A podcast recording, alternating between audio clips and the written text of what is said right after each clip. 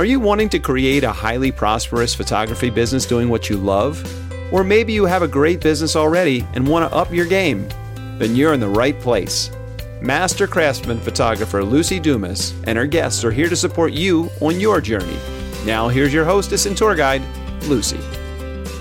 He who serves the most reaps the most. And that's a quote by Jim Rohn. He has a lot of great quotes. Maybe I better read one of his books or uh, watch a YouTube or something. So, welcome again to the Profitable Photographer. I'm still Luci, Luci with an I. I know you've been hearing me say, my group program is starting soon if you're listening in early summer. And it is going to be ongoing. So, if you're listening in the fall, you can still join. If you go to lucidumascoaching.com, click on the tab that says classes You'll see the information, you'll see the way to either sign up or schedule just a quick call with me. So I'd love to have you be a part of it. Group energy provides something that one on one doesn't. And so that's why I do both. So I'm excited to introduce today's guest, Amy Pazur. She's a certified professional photographer with PPA. She has been in business for eight years. Her company is Moments and Company. It's in the Pittsburgh area, and she specializes in little ones. she loves to provide high quality products to her clients so they don't have to do the work for themselves. So, woohoo, I love that. and she likes to support the clients not just with great photographs, but also the whole motherhood and parenting journey. And like most of us, she started out charging very little to nothing and shooting, specializing in everything, air quotes. Were you doing shoot and share or were you? Oh, yeah. Okay. Oh, I forgot to welcome you. So, welcome, Amy. Thank you so much for having me. It's great to be here, Luci. I'm very excited. Me too. Um, and then in her journey, she niched down and studied and has created a business doing full service in person sales and I'm so excited to hear that because if you've listened, you know that helping people uh, through in person sales is what I think is best for clients and best for our business. Yeah, not corporate. You know, they have other needs. But anywho, okay. So, can you give me just a like a little, like a 60 seconds about how you got into photography? Oh, I'm not going to lie. I swear that's a question that I struggle with all the time. Um, I joke around. I feel like so many people say they start, you know, their mom with a camera kind of thing. And I actually started before I had kids. Uh, and that's actually one of the reasons why my business kind of started slowly because I started having kids right after I started. But my mom always had a camera when I was little. Mm. Um, she loved taking photos, and it wasn't a business for her. It was just she just snapped and snapped and snapped and snapped and snapped all the time. Mm-hmm. Um, she was she was actually known as the camera lady in my in my school growing up because she was ah. on the yearbook and you know she was always in school and it was mainly just to see me it was a good excuse for her uh-huh. um, and so i kind of took that over when i was in middle school i joined yearbook and um, honestly, I kind of dropped it for a while until college. I took a black and white course um, after I switched colleges. Um, one as an elective, and two, I was like, oh my gosh, they have a course I didn't even know I could take. uh-huh. So when I came out of college, I got into a portrait studio and then sitting in a uh, corporate office, I'm sitting there going, I could really do this on my own and I don't want to be sitting here. So I'm going to start my own business. Yay. so, how did you find the courage to make that switch? My cousin, believe it or not, and I'm not even sure if she knows it. So, right out of college, I got I got a good job through my mother um, at a corporate location, and it was mainly because I had a degree and um, i was working that was probably like my third job at the time um, because i was doing portraits on the side. And then i was i was working at the planetarium also because i studied in physics mm. believe it or not. Which is the perfect uh, thing to study to be a photographer. Exactly exactly. Yeah. it's the perfect background. Yeah. Um, i got very sick in college. And so it, it kind of really shifted um, hmm. my studies and what I, you know, what I basically it was like, okay, now I just need to get the piece of paper so that I can get out of here because I can't keep going through classes over and over. And um, my cousin started, believe it or not, a poop scooping business. she loves animals. Uh, she'll she'll be the first to tell you she likes animals more than people. And uh, she started a poop scooping business, and then she started an animal rescue. And here I was sitting in my corporate meeting, going, "Man, I hate this. I hate this." Mm. I shouldn't say that, but I I don't want to be here. And I was like, well, if my cousin can start a business, I can start a business. I literally got on Facebook and was like, who has a camera that I can buy? Ah. And that's literally how I started. So we never know how we're going to inspire someone else. So mine, I was always that girl with a camera. And guess what? I was on yearbook too, and I was the editor, but I wasn't taking pictures for the yearbook because the whole technology scared me. I, you know, I'm very creatively brained. and f stops and shutter speeds and all of that I thought was going to be really hard. And then when they invented the, well, first good camera in my hand was a Canon AE1, and you could set it on on auto something, right? And boom, you got good exposure. So, uh, but I had a friend who she still could have been a model and an actress. She, I see women in movies, and I think, oh, she reminds me of my friend Sharon she wanted a portfolio and I was her biggest fan and she was mine. And just her continuing to say, You're incredible. These are amazing. You could do that gave me a kind of confidence. So you never know how we're impacting others, right? Yeah. yeah. Oh, and I love I love that. And it's it's nice when people can lift you up, whether they know they're doing it or not. It's really yeah. nice. Yeah. So did you start out? I know you started out low price. Did you start out as a shoot and share or shoot and burn, or were you selling products? Like, what was your early plan? Yeah, absolutely. I, I, I think most of us do start out as shoot and share, and that's exactly how I started. Um, I always offered products, but it wasn't like I made that prevalent. Mm-hmm. Uh, it was just something I knew that I could offer, or even offered through the shoot and share process um, instead of just digitals and prints. Um, but yeah, that's definitely how I started. And so, why did you like what was that light bulb that went off that was like, you know what, I'm going to start providing more service to people and help them pick? And I assume you're selling products now. Yes, I am. Why did you decide to change? Education. I, I finally started taking my business more seriously, I guess is the way to put it. Uh-huh. Um, after I was done having the babies, I was able to focus more succinctly into my business and realized that I needed to make changes in order to become profitable. Huh. So you wanted some actual income. Yeah. yeah. oh, that sounds fun. Now, one of the challenges that I find when I'm coaching people who are at that point where you were ready to make the change, especially people that have been doing some very steady inexpensive.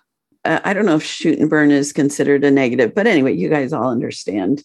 Um, is having people have the courage to make the change. And we've tried to do like a hybrid sometimes. And usually then just delays the inevitable, which is rip that band aid off. And the willingness to lose some clients that all comes into play. So, how did you find the courage. Well, you found the courage because you wanted money, right? Basically, yeah. so, how did you make the change? Uh, a little sloppily, to be honest. I was working with another photographer. I was in a group. She encouraged me to make the move uh, and kind of helped me to price it not to where it really should be, but to where I was comfortable and it was still a jump. So, right and I kind of just dove in, but I also dove in messy, like I said. Um, mm-hmm. You know, I messed up probably one of my first sales because I didn't have my pricing complete. So I didn't know how to tell her approximately what she was going to be spending, mm-hmm. which then led to some iffy things down the road. Yeah, which we're supposed to have those things happen because we learn from that.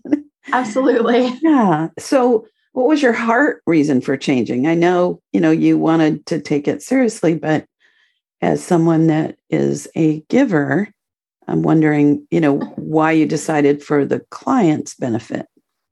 I I think that I finally started believing what everybody says about IPS, which is mm-hmm. that it is better for the customer.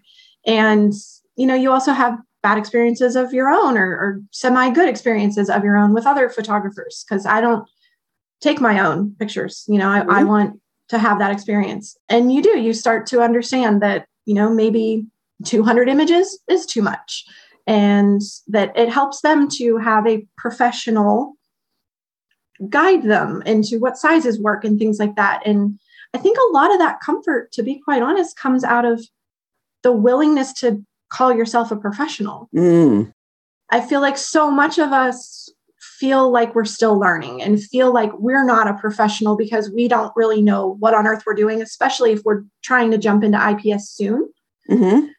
And I think the courage comes from okay, look, I know more than they do. I might not know it all, but that doesn't mean that I'm not a professional. I know more than them, so I can help and guide, and right. I'll learn more along the way. I love that. I love that. I have a little baby nephew. You can see his picture yeah. in the back there. And he lives, uh, well, depending on traffic, it can be four hours and it can be eight hours between San Diego and Ventura, California. We have to get through LA, or yes. I like oh, to gosh. call it Helle. yeah, for sure. and so I've been up a couple times intentionally wanting to capture the the newborn well I was there at the birth, so of course I did those. But wanting to mm-hmm. capture the what I call newborn, which is between birth and about two and a half months, because mm-hmm. they still are floppy and cuddly before they start pushing away. Yes. It, you know, I mentioned when we were chatting uh, before I started recording, I'm every kid's Aunt Luci. So uh-huh. I know those stages.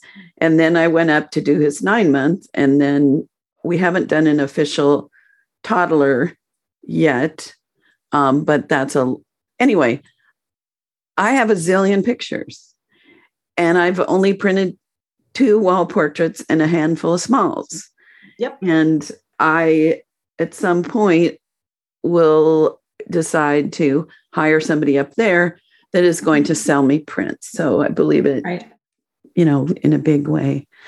So, what do you sell your clients mostly and can you share kind of a price from here to here is what most people invest yeah absolutely actually um, what i've been practicing saying over the phone at least for now is that you know my clients tend to spend upwards of 1500 that's what i've been trying to okay. that's, that's my consultation mm-hmm. um, i sell two different albums right now a small one that's 20 pages one image per page. And then a big one that has kind of everything in it where they can also add in footprints and birth statistics and things like that. Um, I do get a lot of people buying the albums. Um, and then I sell wall art as well. And I actually sell guild canvases, which I love. Yes. Oh my, oh my God, they're beautiful. Oh, I love them so much. And so, yeah, so I've been trying to do that. Um, I'm actually going to be in the process of changing over um, my pricing a little bit because I feel like I'm almost in a hybrid model and mm-hmm. trying to get out of the hybrid model. Yeah. Because I'm I'm starting to see the the downsides of it. cool. And Amy, if you would like me to review your pricing and chat another time, I'm happy. Oh, thank you so to much. look at that. You know, I love to awesome. um when I'm doing a coaching program, that's one of the first things we do is we set up pricing that's easy to sell from and that doesn't have uh, what I call the gopher holes. What do you think a gopher hole is? Is that the hole like they can uh, get this and walk away with everything? Because that's where I'm at. yes, yes. So when you're walking across a beautiful lawn and then all of a sudden you find yourself flat on your face, it's because maybe your foot caught in a gopher hole.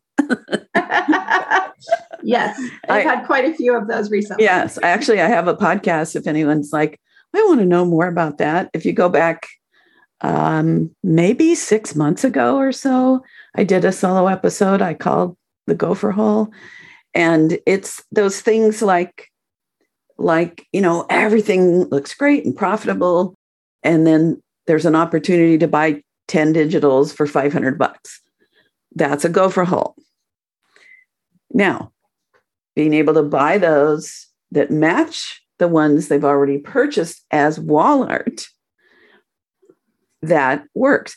Another gopher hole, uh, you might be like, yeah, I do that or I don't, is providing matching digital files, especially to anything they purchase, including everything in an album. Mm-hmm. So if I could get an album for, let's say it's also not priced for profit. Right, so if I could right. get an album for a thousand dollars with 40 images and the digital files, yeah, that's a gopher hole, right? That mm-hmm. somebody that's smart would be like, well, why don't I just buy that cheapest album yep. or five five by sevens, get the matching digitals, and mm-hmm. even if your five by sevens are up there price wise. So yeah, so I'm happy. I'd love to take a look at that. So thank you. Yeah. Very kind.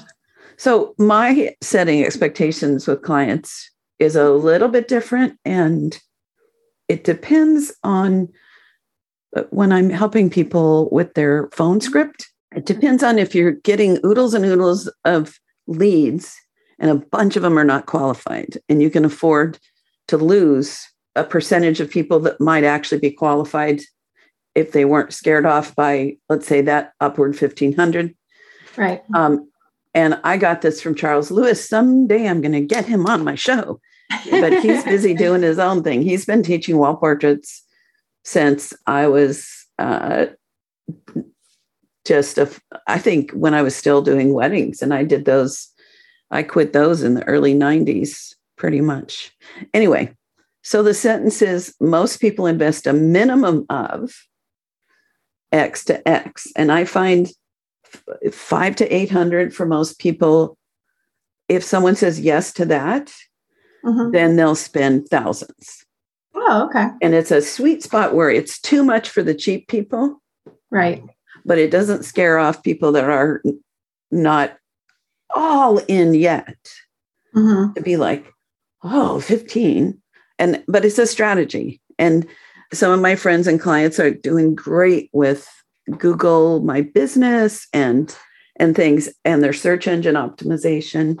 And so they mm-hmm. need to quickly not be, you know, if they get 20 calls and there's only two that are qualified, then it's a great way to um, pre-qualify people. So anyway, just throwing that out to the listeners that there's there's different strategies and different reasons, but as we get more and more busy, then that most people spend X rises. So, anywho, just a little passing on different ways to skin a cat. Absolutely. That's a good one, too. Yeah. And I think the gauge would be A, are a lot of people running into the hills at that point that you feel like could be perfect? Or are at least one in three saying, oh, okay, something like that. Right. Um, you know, if the phone's ringing. Anywho, I'm down a little bunny trail here.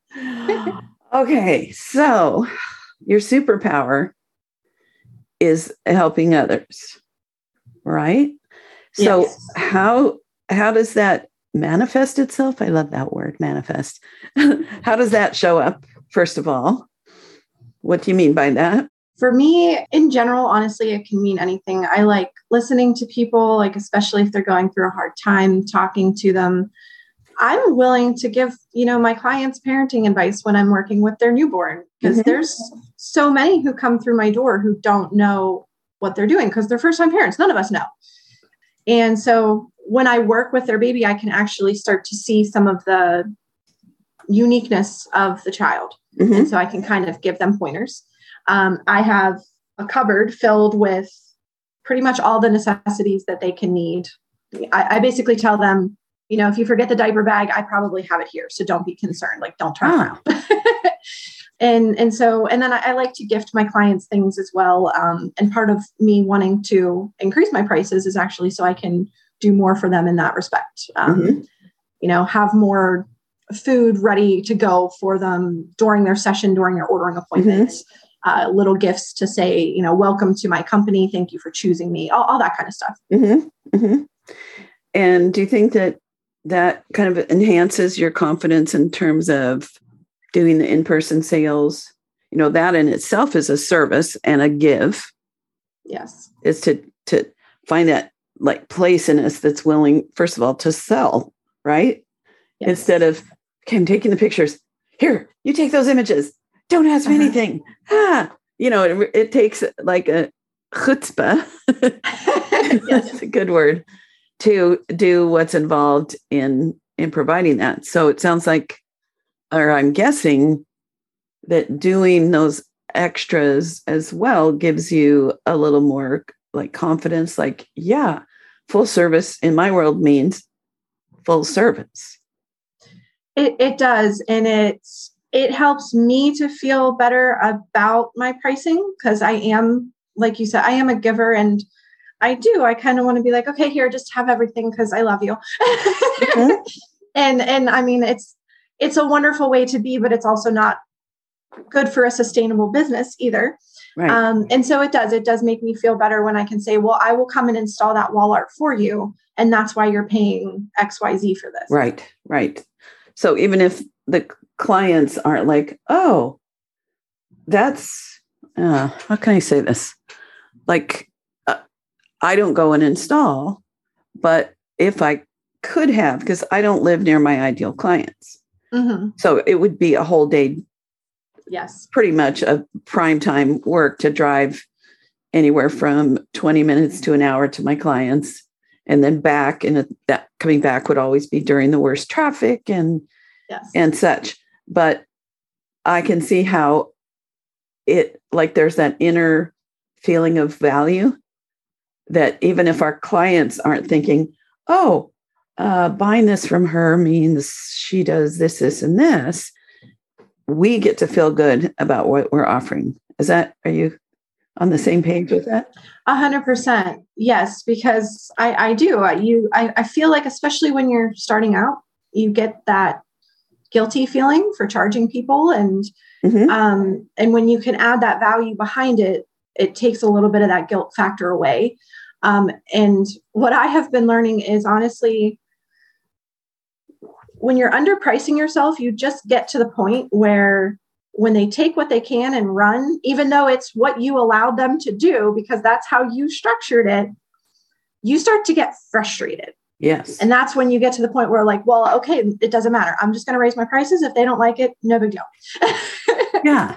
Yeah. I see on Facebook so many people having resentment mm-hmm. for things they've set up themselves. Exactly. And, and it's natural. One of one of the most powerful quotes that I actually when I was doing personal growth and therapy in a big way because I was too much of a giver and not receiving and you know insecure and all that all that good stuff. I don't even know who said it, but they said you teach people how to treat you. And what I love about being self employed, ooh, that hit home. Yeah, that hits. Oh, okay. Sorry. Tell, tell, me, no, tell me more about that. What? Uh, no, it just, I mean, that that resonates because I was actually going to say a quote that I found that helps me too is, you know, sometimes letting people take care of you and give to you is also a gift to them because it makes them feel good. Yes. And I try to remember that, but you kind of hit on the opposite note. And man, that whew, that hit home. yeah. Yeah. You know, if somebody's like when I have lunch, I watch the people's court a lot. Uh-huh. And uh, because that first of all, I love I think people are so interesting. You know, I just see people being like, and then I did this, and then then and I'm thinking, yeah, because you taught them that that was okay to do that. Yeah. And yeah, so yeah, maybe it's resonating with other people. Or another, um, I went to a lot of programs about how to have a healthy relationship, and someone was saying, well, you know, the same kind of guys keep showing up. I keep attracting the same kind of person. And the speaker said, the question is not, why do you keep attracting them? The question is, why do you keep giving them your phone number? yes. so that's yes. the same thing. It's like uh, in a podcast, I'm not sure if this episode is out yet while we're talking about this, but we talked about the weird thing that the people who are paying the least and get the most, uh, and it's not every single one, but I don't know if you found this. I found that, let's say I have 20 clients and they're paying very little. Out of those, there's going to be some people that are really no fun to work with. Whereas if I have 20 clients that are paying well, almost all of them are going to be uh, so cooperative, trust me, uh, give me the benefit of the doubt, not get upset by little things. Do you find that too? Absolutely. And uh, I think it's that 80 20 role, right? Where, you know, 80% of your clients are, are fine, but 20% will take up 80% of your time or, you know, uh-huh. like, and I, I, yeah, I mean, I've, I've lived that. I've, and again, you know, I go back, I know that I set it up to have that interaction mm-hmm. in the wrong way. Um, and you learn from that and you grow from it. But it's always accompanied with that fear of, okay, but what if I don't find anybody who's willing to pay me at these prices? And no matter right. what we do, no matter how many people tell us, oh, yes, there will be people that will buy, it's still that like built in fear of, but what if they don't? Of course. they don't? Yeah. Yeah. Yeah. I, I think that I've actually been underpriced with my photography for quite a few years now that I'm more in this coaching space and I made up for it by selling lots of wall portraits, which actually was and is what I want is for people to um, decorate their whole home with wall art. So if I'm going to get $8,000 from somebody, I'm okay that in that there's seven wall portraits rather than 2 mm-hmm. um, so that also is some of my strategy for selling more and having more income is that balance of where they get a lot of things to take home for that five thousand, eight thousand, ten dollars, ten thousand, ten dollars, ten thousand dollars. Um, yeah, that pricing balance is all, and oh, and then there's the issue of, oh, is my work worth it? Yes. And separating our product from our worth in the world. Yes. Have you had experience of that? Of challenges with that? Of like, ah, I don't know if anybody, I'm, a, you know what I mean? I'm oh, not yeah. wording it well. I'm just making weird noises, but no, that that weird noise kind of encompasses it all, doesn't it? I mean, I feel like we all have that, and honestly, I feel like, and this is an overgeneralization, but I feel like photographers have the hardest time describing themselves as artists. And I think part of it is, you know, we have the phones that have the cameras the digital i mean even the price of the digital camera has gone down. Everybody can get it. And so we just feel like we just snap the picture. Mm-hmm. but that's and, and it takes time to learn and ingrain that in yourself but it's so far from the truth because i had to you know i had to fly across the united states to learn how to take images the way i do now. Mm-hmm. that's not just taking a picture. That is now art. I have learned. I have grown. I have you know, I studied to learn how to mold these little babies into these cute little positions. Their parents can't do that, you know, and that's what we're selling is my ability to do that, not the print that's on the on the piece of paper. Right. We're not selling the thing that came out of the camera. We're selling our ability to do that and our experience while we do it. And I feel like because not everybody can paint, right? Yeah. I can't. I want to learn how so bad. I can't paint. But I feel like that's so much easier to say, well, that's art because that's what you grow up learning as art is painting and molding and things. You don't grow up learning that photography is also art if mm-hmm. it's treated that way. Right. And I think that factors into how we all feel. So we don't feel like artists. So we don't feel like we're choosing to sell art. We feel like we're choosing to sell that book that we found that we liked. Right. And it's not true. Right. Right. And and I also think that you know, as kids, we create something and then we show our parents and we hope they go, oh, that's fantastic. Or we get an A, you know, the teacher loves it, goes on the bulletin board, goes on the fridge. And when we can separate what we're creating from our own worth Yes. and understand that what we're selling people is our time and their own life to themselves. Yes. So even so, uh, let's see. Should I mention this? Okay, I'm helping a client understand outdoor lighting more than she does. She's been doing great photography. People love what she does, but because finding natural light outdoors is one of my superpowers. Because with kids, I just don't want to mess with equipment if I don't have to Oh gosh, no. but I so I know how to go into an environment and not just wait for sunset, Mhm. but um, find target rich environments. So I'm helping her with that. So we're trying to figure out first of all where could she work. So I looked on the map. This is a certain park, and so I started googling portraits. The name of this park. Oh, okay. And I was quite surprised, and so was she, that almost every image that somebody had posted, people we don't know, posted as examples of their photography that they do for clients. Mhm. The thing I'm teaching her, they weren't doing either, Right. which is how to not uh, just use natural light overhead and get raccoon eyes, you know, have a bright forehead, bright cheeks, weird shadows in the face, or over flashing so it looks like the background is a background, or just a lot of things. So there's a more, I'm not judging other people. Oh, yeah, no. I'm saying those people are making money and their clients are loving those images. hmm And if I go back to um, some of my early outdoor photography, uh, my clients loved it. They loved it. And I'm sure if I really studied it, I'd be like, yeesh, look at the light in the eyes. Look at this. Look what I did with that.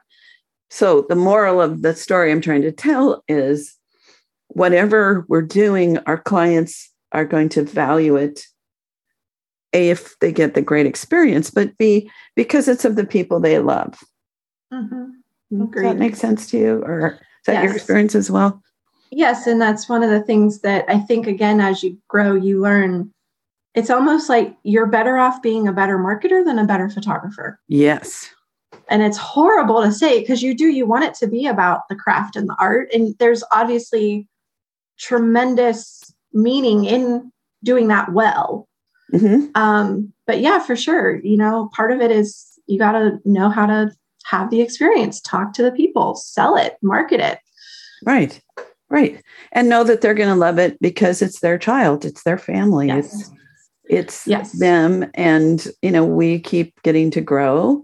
The nice thing i'm sure you found this experience is when we do in-person sales and sit with them we get the feedback. So we get to see oh i did that well. And next time i'm in that spot i'm going to be careful that i don't have that tree coming out of their head or all those things. So our ability to see improves and that's you and i were talking about um, print competition and the benefit of of going for things like the master photography with ppa is it helps you with that your brain your ability to see Yes. when something comes up for critique and they go you know like one of my early photographs i had a, a mentor that it- he was a hobby photographer but he really helped me and i had a picture where the person's arm was coming towards the camera Mhm. and he said you need to turn it sideways or it looks like a flipper so from then on i never forgot that Right. So, yeah yeah yeah Absolutely. Okay, before we wrap up, so as a giver, that means we're probably doing it in all parts of our life, right? Yes. And how do you take time to receive? How do you keep some balance and not just get empty? Boy. Uh, Or do you? what would you do? I think I'm still learning how to Yeah. do that. Sure, of course. Well, actually, um, if you don't mind, I can tell you how I realized that I need to do that because I think it's kind of I- funny. That probably will help more people than if you're like, yes, and I have my life structured like this. Okay, I don't at all. go for it. I love it. Um, so it was actually when I was pregnant. I was I was pregnant with my last child, and I ended up um, I got very serious blood clots in my lungs. Um, I was uh, literally in in danger for my life, and so I was put on blood thinners. And what happened was I got I ended up being allergic to the blood thinner that they put me on.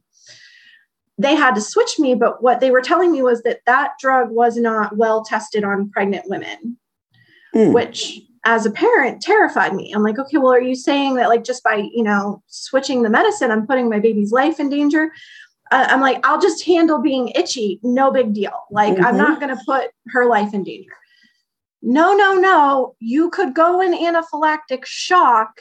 You can't help your baby if you're not alive. We need to switch your medicine Mm. and that moment was the one that like triggered me to go oh and it's you know the self-care i feel like is a buzzword right now but the truth is that if you don't take care of yourself your bucket does run out and you can't help other people when your bucket runs out right. and so as weird as it sounds self-care is about helping others because it keeps you full and i'm still trying to learn how to do that in my own life uh, 100% Me too.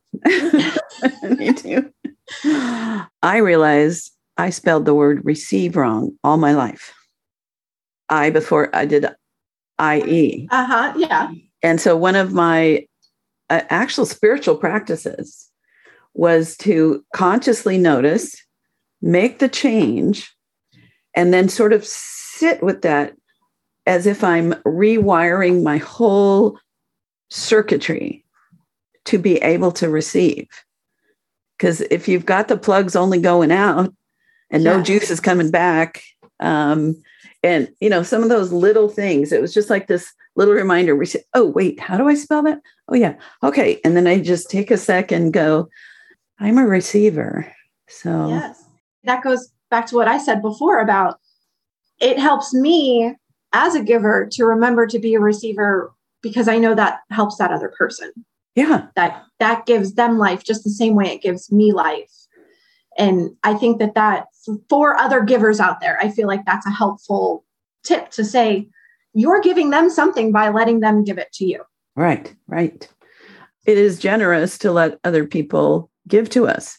It's actually, I think, can be a little selfish to always be the give, give, giver. So I realized I created relationships where I was over giving. And then when it was my turn and I needed somebody that I was in a relationship with to reciprocate, usually they got mad and they stopped being my friend. yes oh i have had that happen so many times Yeah. So I came up with uh, like, okay, here's my new policy. My relationships need to be reciprocal. yes So with my clients, besides the they need to also be nice and show up on time and be respectful and you know let me guide them they also need to give me money that's part of the reciprocity that i feel really good about because like you like when i did weddings i would have a list of tips i would pack camera bag with all the things i gave them all these little tips about making the day go well that had nothing to do with the photography right because I just cared about them having a great day and the photography was going to remind them of that great day. But at the same time, I so overgave that I burned out in the wedding yes world. So uh, it's not really about balance because we can't really balance. Right.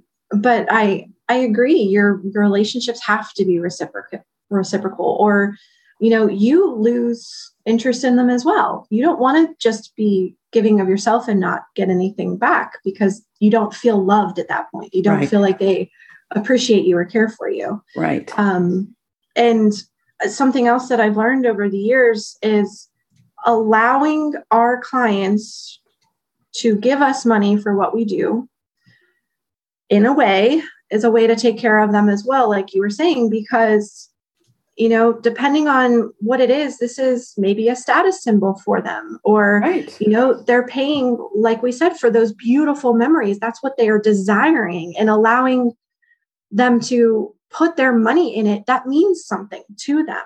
Right. You know, we spend money on the things that are important to us. Right. So, and when we spend good money, mm-hmm. we value it more. Um, I haven't told my cool jacket story in a while in Santa Fe. So mm-hmm. I was on vacation in Santa Fe, New Mexico, which ugh, it's like the best place ever. And there was a little boutique next to my hotel. And there was this beautiful, like a dark teal, almost like a navy teal, if you know what I mean, mm-hmm. jacket from Paris that was a little stretchy had it was narrow in the waist and flared out so it was really flattering on me. Very nice little lace. I put it on and like it was made for me. Mm-hmm. and it was $300 which at the time this is going back uh, to the shoulder pad days that was a lot. Like yes. a thousand would be maybe to me. And i went back every time every day tried it on again. And then the last morning I said, you know, I'm going to get home and I'm going to call and say, go ahead and ship it. And every time I wore it, I got compliments and I got to say, I got it in this great little boutique in Santa Fe. Uh-huh. Now, if I had found that same thing at Marshall's, regular price three $300, now $59. I would have bought it. I would have gotten compliments. But my whole feeling about it and saying to people, yeah, I got it at Marshall's. It was only $59. Wah, wah, wah, uh-huh. It's right? a different feeling. Yeah, it's a different feeling. Yeah. Well, that's exactly uh, so the necklace i'm wearing and i know no one can see it but it's just a small necklace um, but i actually purchased this for myself i didn't tell anybody i was doing it and it was after a really good sale that i had it was like mm. the best sale that i have had pretty much ever in my photography career i was super proud of myself and i wanted something to not only remind me of it, but to give me the confidence to say i can do this again. I'm good at what i do. People want what i offer. And you know when i wear it that's what i remember. And and again it this, now i will say this wasn't overly expensive but it was exactly what i wanted. And mm-hmm. i walked out of that store feeling just empowered when i put it on. Oh i love it. I love it. I love it. I love it. I love it. Well amy we are just about out of time. So I have two questions for you. Mm-hmm. Um, one, how do we get in touch with you if someone has questions or they just want to see your work and such? What are the best contact? Yeah. Um, so my uh, you know my my business email is amy at moments-and-co.com and then i'm pretty much on social almost everywhere at moments and co studio moments and co like company yes co okay. yeah cool cool so what would you like people to take away from this? I, I would love people to value themselves, you know, not just in terms of charging enough for what, you know, what they do, but to also have that reciprocal relationship with people and to be okay with it. I, I would yeah. love to see that on both because, man, that's just, you'll go far with those two things. Right. yeah. Yeah. Because givers who also are receivers then we just have more and more and more. I mean, that's this. Yep. this whole podcast. I wanted to figure out how I could support more mm-hmm. people and being able to have conversations with others who are givers and help other people just has multiplied all of this. And then I get to learn more.